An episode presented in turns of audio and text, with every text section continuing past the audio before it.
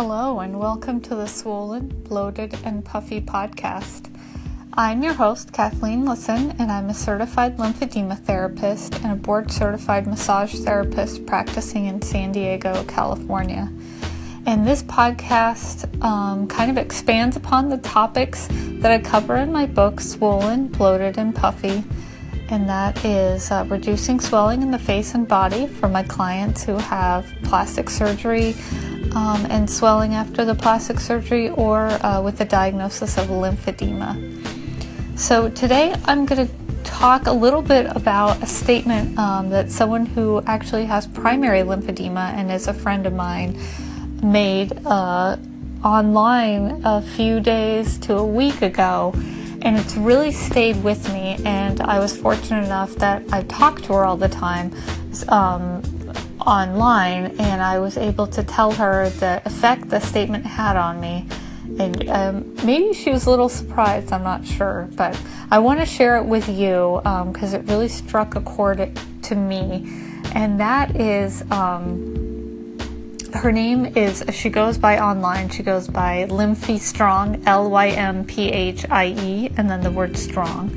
So she has um, a Facebook group and um, it's full of just a lot of wonderful people from all over America and probably internationally that have a diagnosis of lymphedema. So she um, she put on Facebook the other day the fact that most people with a lymphedema diagnosis don't know anyone else with lymphedema, and this really. Um, I had my, um, I'm a certified lymphedema therapist and I had my training and I'm dealing with clients, um, but I just never thought of it in those stark of terms.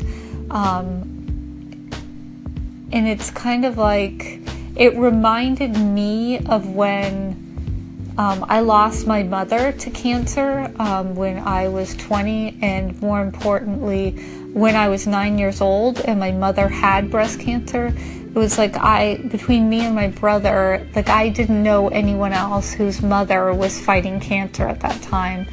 I was just way too young, and um, you you feel alone, and you feel like there's not a lot of resources out there, and if you're not, there's not even um, for lymphedema there the support groups are few and far between. I don't know of one in San Diego, and we're one of the largest cities in the United States.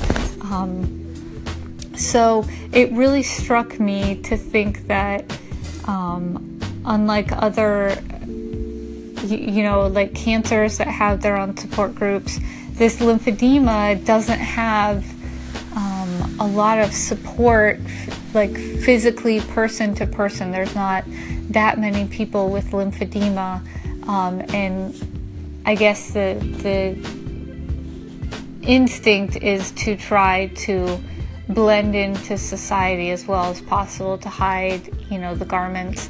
It, it's not, you know, it's kind of hard to hide the bandages um, during decongestive therapy, but um, I know my clients, um, they wear their garments at home or they cover them with other clothing, but on the street, you would not know that they necessarily had a diagnosis of lymphedema.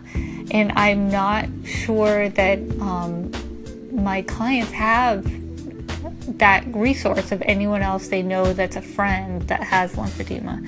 So, um, this to me, it makes it so much more important that there are um, groups on Facebook. Um, there's several groups um, for support um, lymphedema.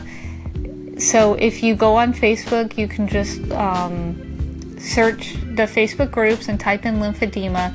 You can definitely type in Lymphie Strong. Um, her group is wonderful group of people, and then several groups that you can find if you search for lymphedema.